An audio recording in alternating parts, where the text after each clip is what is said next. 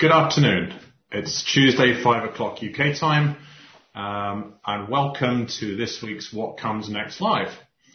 Uh, my guest, I am in London, as I normally am, and my guest this week comes from the wilds of Perthshire, um, and it's Ali McGill.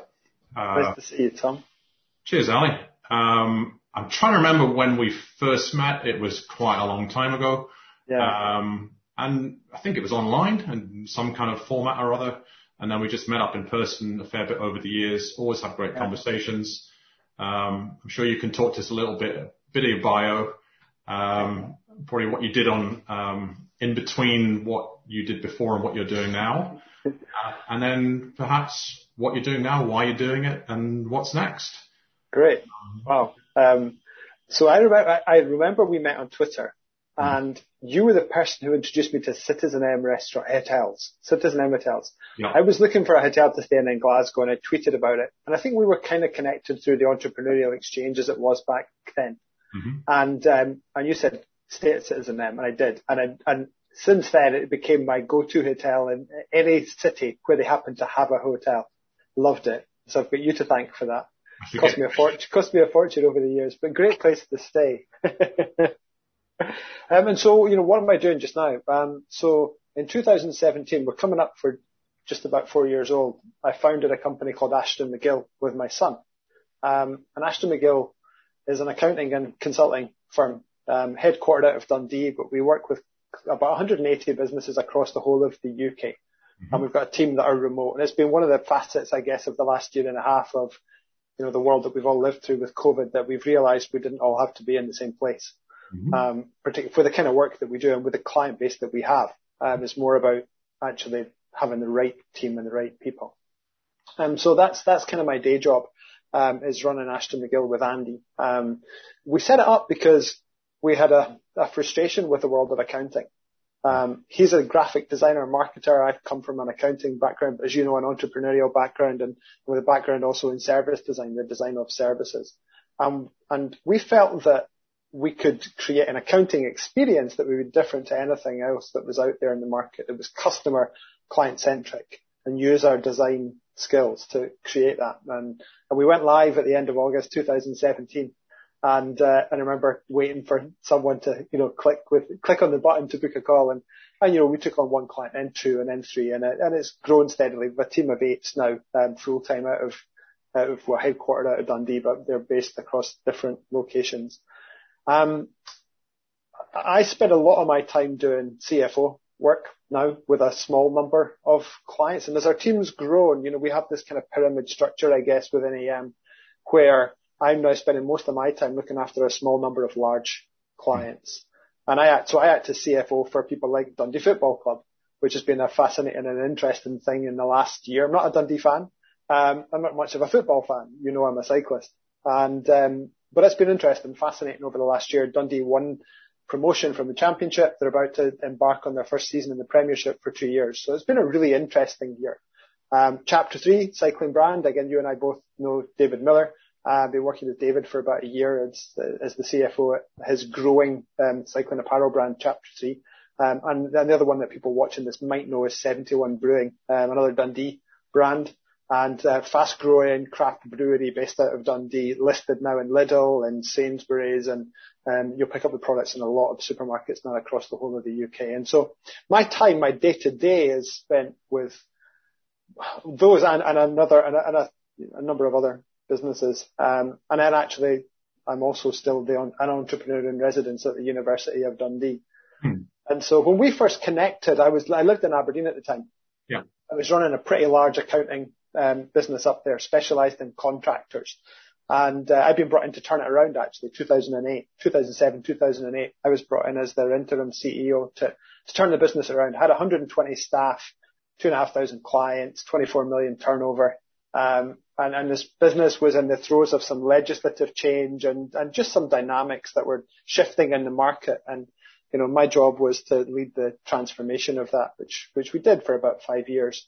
Um, and then I, I have a low boredom threshold. It's, it's maybe just a, well, when things get routine, I get bored. And, and we got that business to a point where it had been, it been losing seven figures. We had it making six or seven figures. It just worked and a great team. And, and so it was an opportunity for me to, to move on from that business, um, and to look at other opportunities. And, and that's been a bit of a pattern in my life.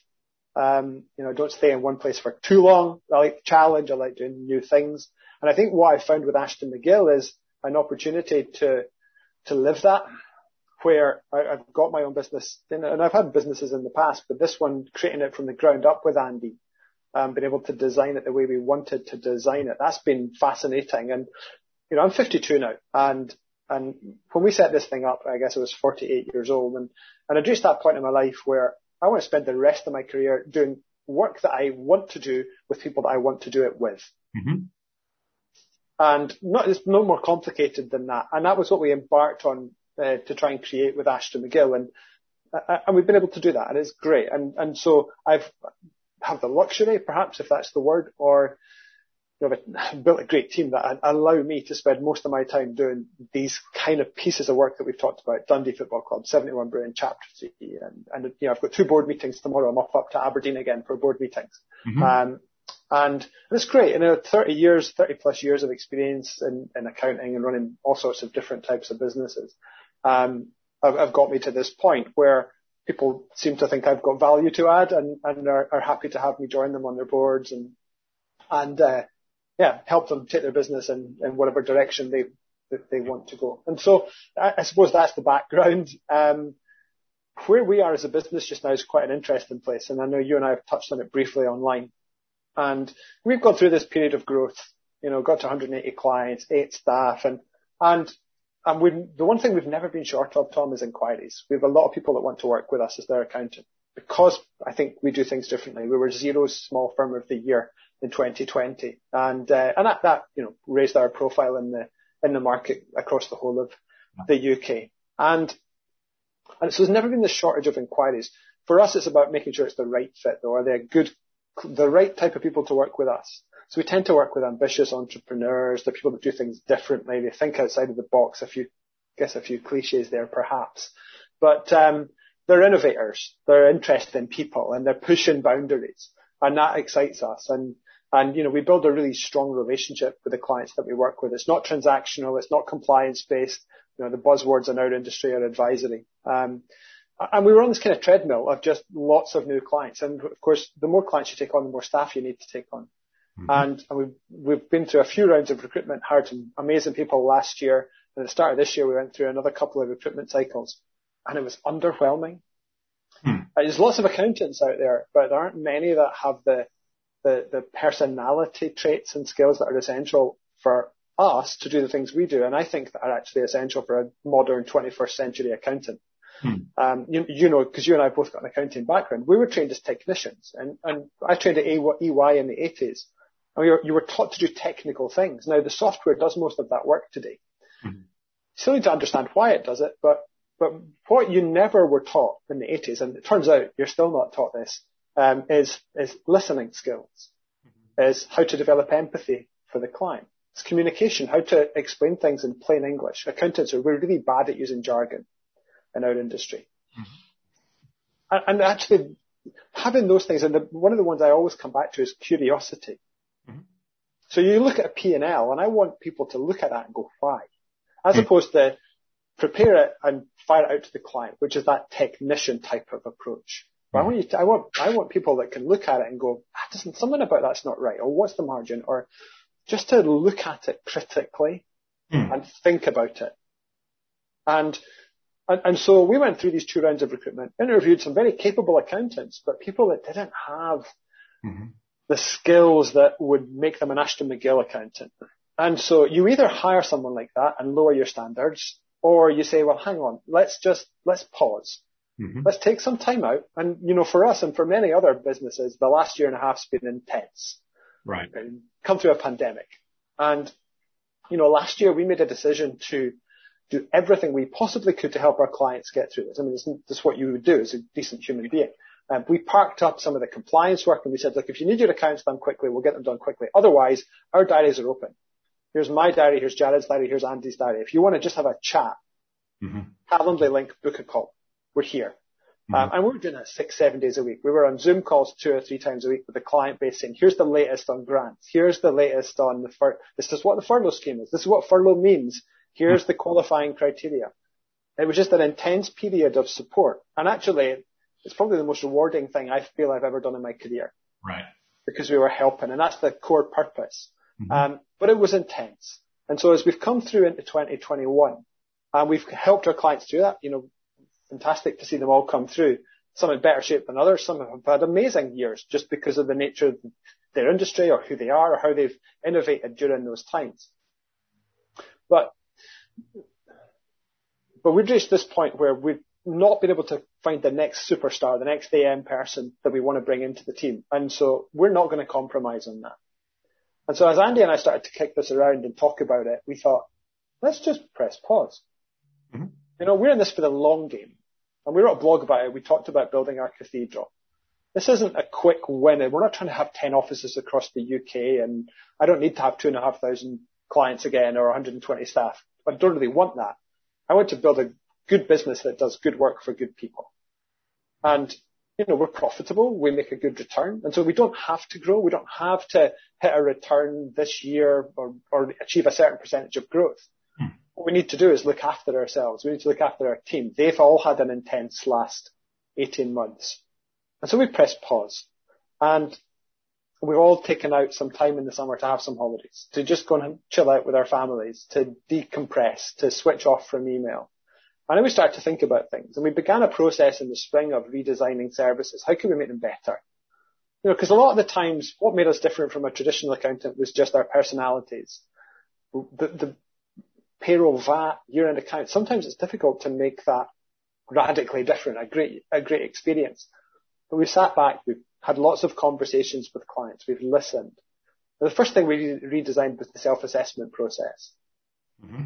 We're big fans of Notion. We use Notion as a, as a product within our business. Um, and so for the self-assessment process this year, we created a great, Andy and Becca and the team created a, a brilliant process in Notion with all the information clients would need um, with videos. There's a Spotify playlist if you want to listen to a, a tax-related playlist preparing your return. There's Doggy Corner. Eh? So if you're just getting completely stressed out preparing your tax return, you just want to look at some pictures of, of, of some of our staff and now clients' dogs. They're on there as well. And it's, you know, we're, we're laughing about it, but it's, it's funny how it, it changes the dynamic in the relationship with clients. We now have clients saying, can I send you pictures of my dog to put in doggy corner? it's fascinating. And, and so, so the challenge now for us as we go through the next few months could be the whole of the year is how can we make our business better? Mm-hmm. Mm-hmm. we're talking to clients. We're looking at every service that we deliver. Is it as good as it could be? What could we do differently that would make a better experience, both for our clients, but also for our team? Are there bits of friction in there that we could remove? Mm-hmm. We're just in the process of, of um, of moving the back office system that we use. we used it for four years. It's not really fit for purpose. It's not a 21st century product. So we're moving that. We made a decision, big decision to change that kind of system. But the new system we're moving to brings so much richness and automation and it'll take a lot of the friction out. And it'll make our, it'll give our team more time to spend with clients as opposed to in a system doing stuff. And so it's actually quite exciting and liberating to have time because there is a danger in an industry like ours where you're task focused and deadline driven mm-hmm. that it's constant. It's just like a month like the team are doing payrolls just now and Xero went down today. Xero's been out until about 10 to 5 all day. Now Xero's the tool we use to run payroll and it went out globally. Mm-hmm. So no one in the world has been able to do anything on the product today. We got payrolls to get to clients today, tomorrow, Friday.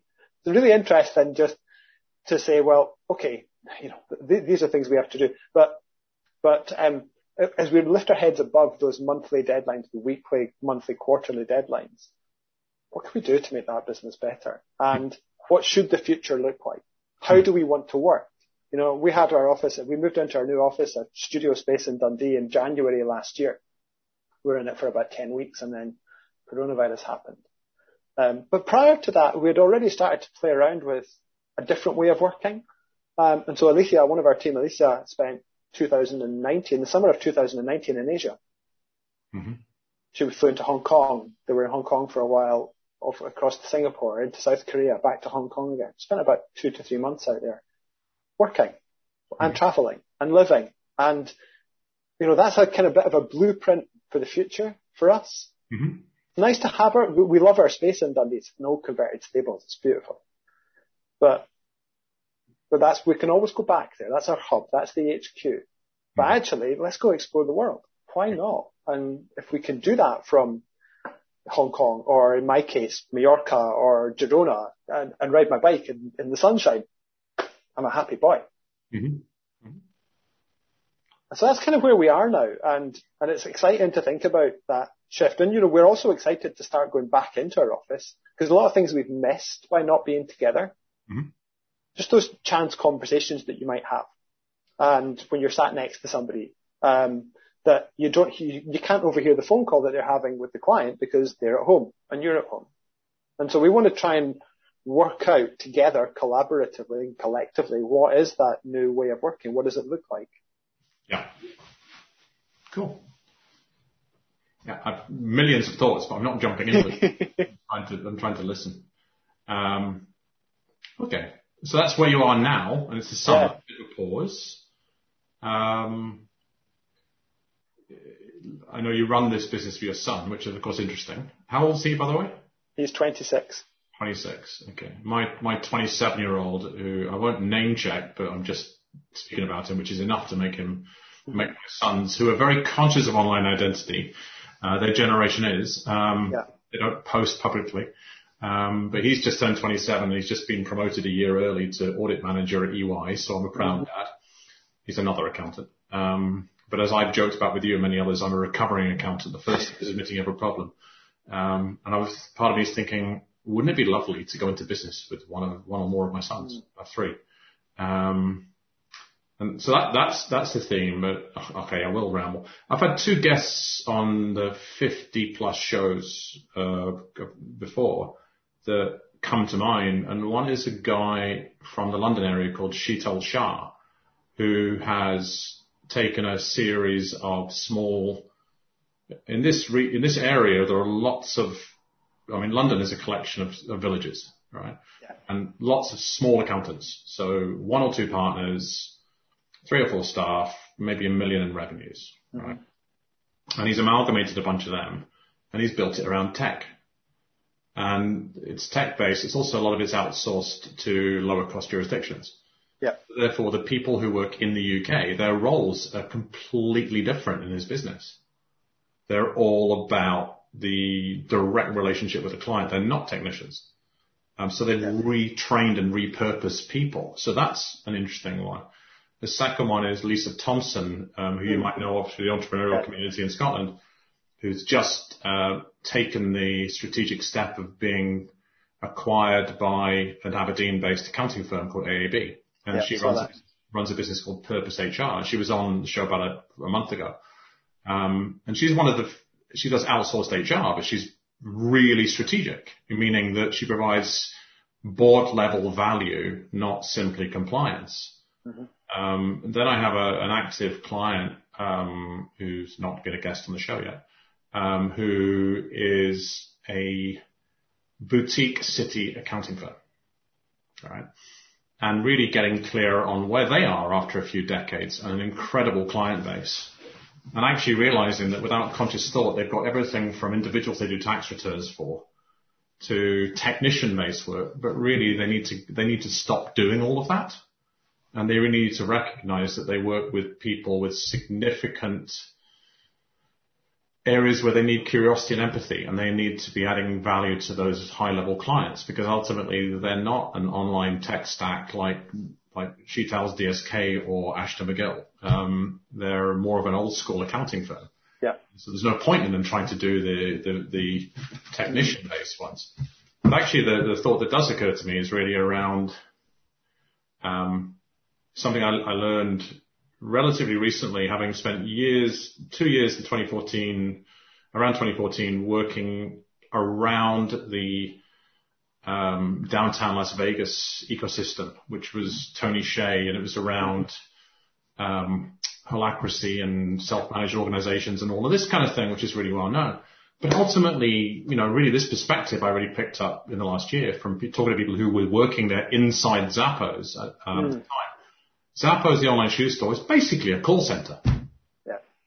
Right? And one of the problems with, hey, be entrepreneurial, wake up in the morning, change teams, change your salary, how much holiday would you like, take as much as you like, you know, and all of this self-governance is something that in the pandemic has caused great stress to people because an entrepreneur like yourself or me, we want freedom right? We want the freedom to change, to move on to the next thing every few years, to move on to the next client.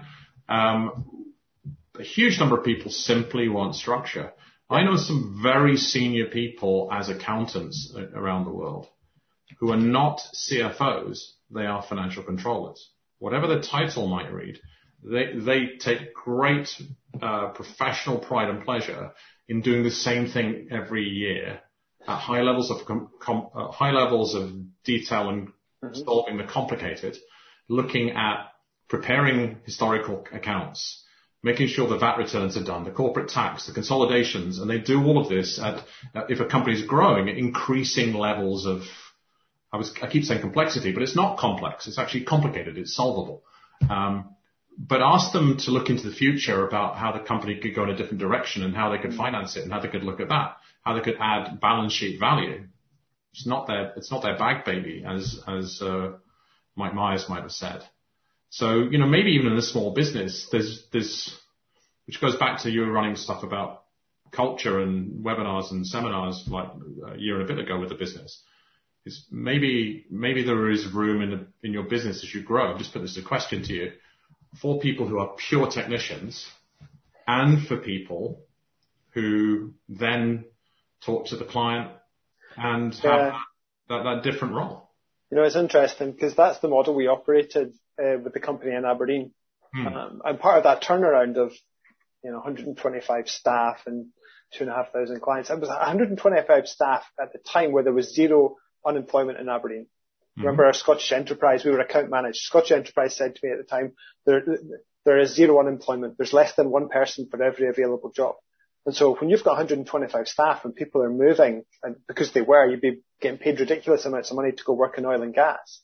We had a revolving door. Mm. I spent over a 100 grand one year in recruitment fees, mm. which just was seemed bonkers at the time. And so the redesign of that business was we, we actually outsourced a ton of stuff, as your people in London did to India. Worked with Iris, um, Iris KPO in Chennai in India were our lead partner, and they did most of that preparatory work. And the team I had in Aberdeen were the client facing team. I ended up with 17 in Aberdeen. And then I had about six in Glasgow. They, they were our tax manager, our VAT specialist, our international tax person, because you could, it was easier to find those people in Glasgow and they weren't going to get poached by Schlumberger or, you know, one of the big oil and gas companies. And you know, there's part of that for us is now with Ashton McGill is just thinking, well, what do we want to be? Mm. Um, and taking some time this year just to hit pause and for Andy and I to go on a bike ride or a few games of golf and just have those conversations. Like we've got to this point, pretty successful so far. What next? And, and we're probably going to have different ambitions because I'm 52 and he's 26.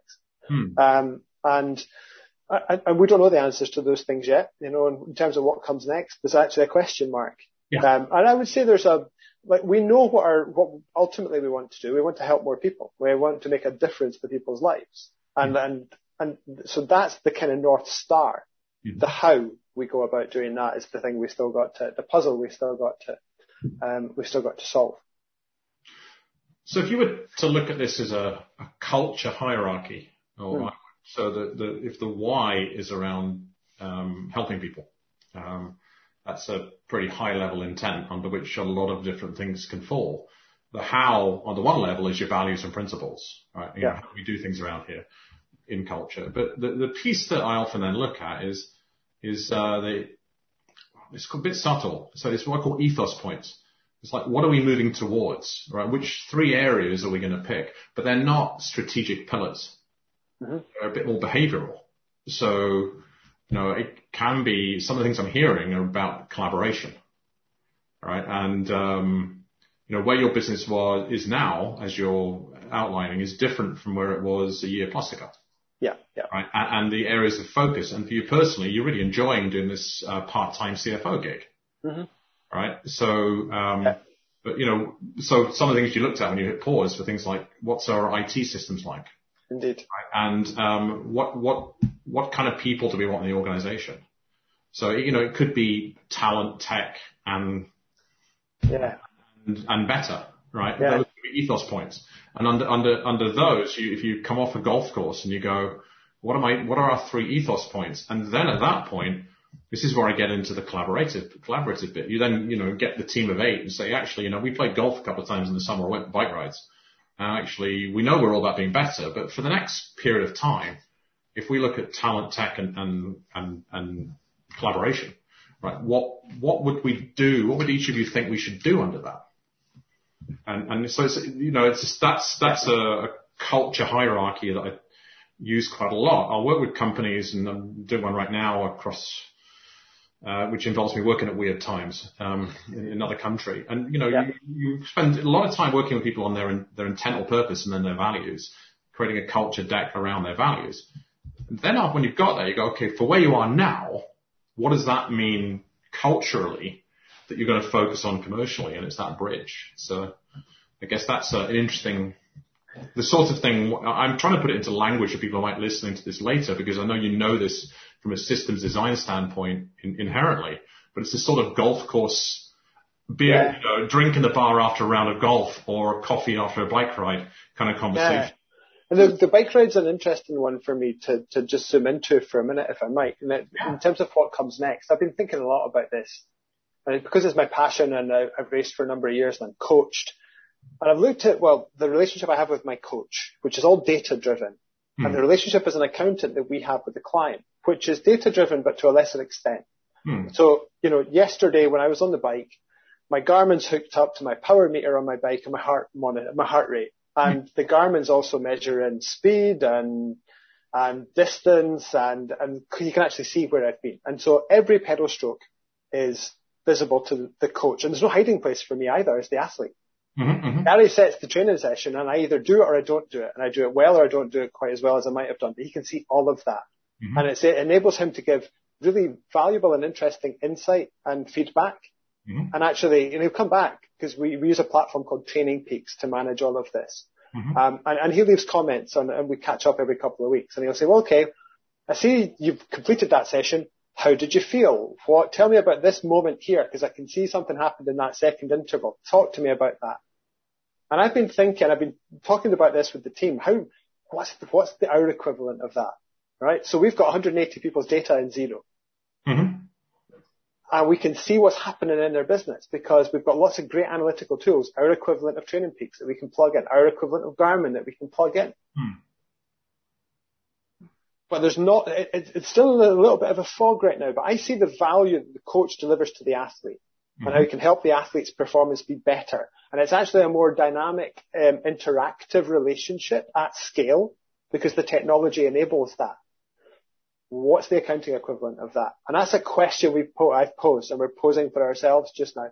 Now, one of the differences, Tom, is that when I go out on my mm. bike, then all I do is switch my Garmin on. I put my heart rate monitor on, the power meter's on my bike already. I press start. I do the intervals. I press save and it all uploads. Mm-hmm. Data's there instantly. Mm-hmm.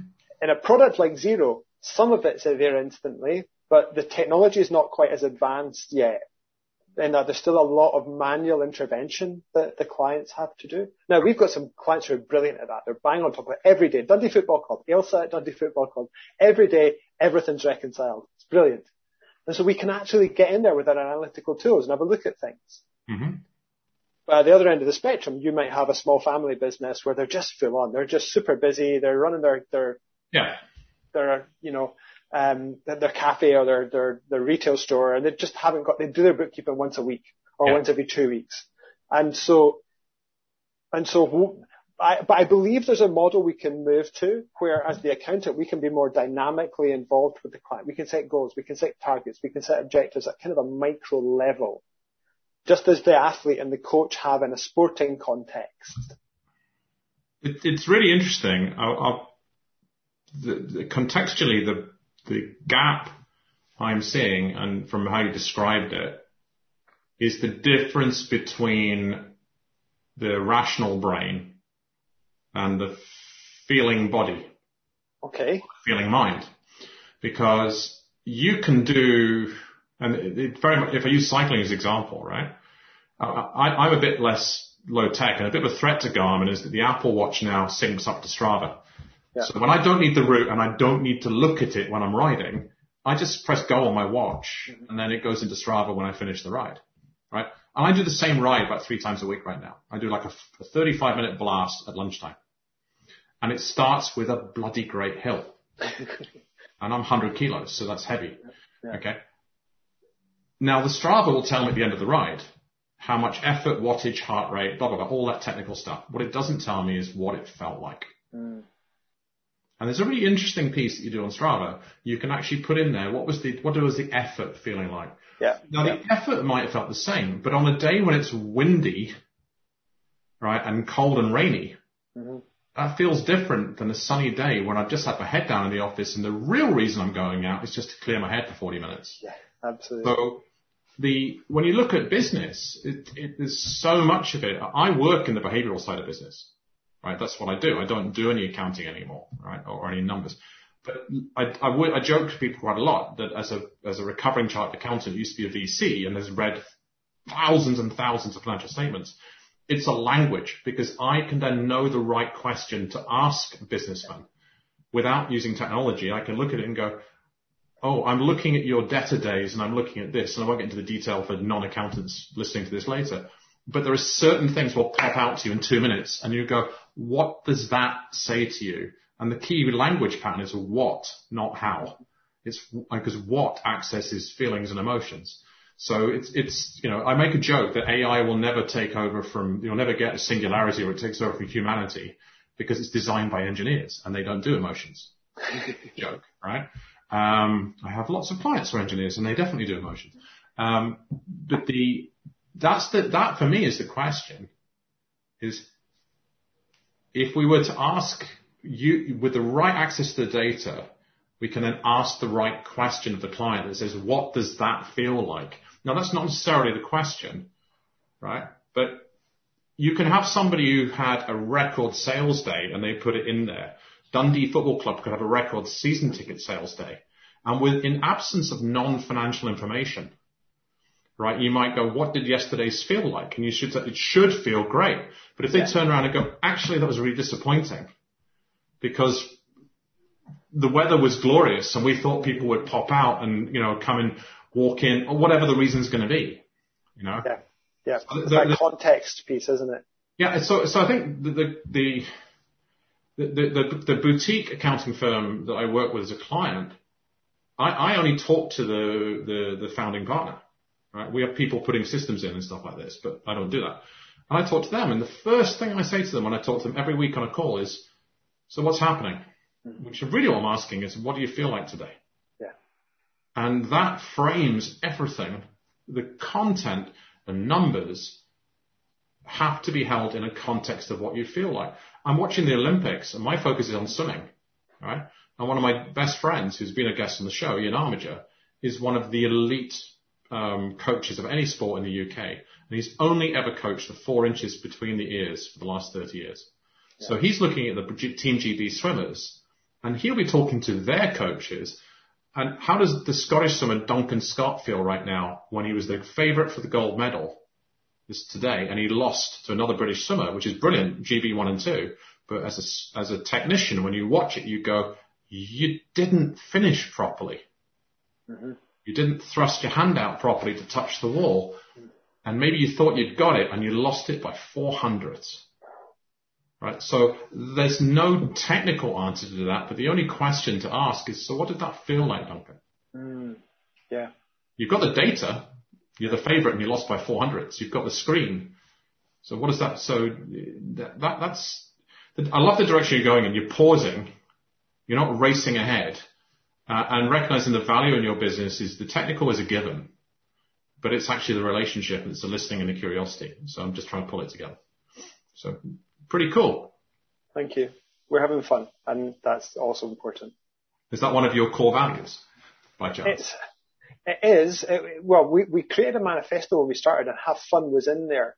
Mm-hmm. Um, last year we we uh, we built upon that. We have now our guiding principles, and fun fun isn't articulated specifically, but it, it's a thread that runs through everything. and we do try to have fun as a team and, and enjoy what we do because life's too short not to.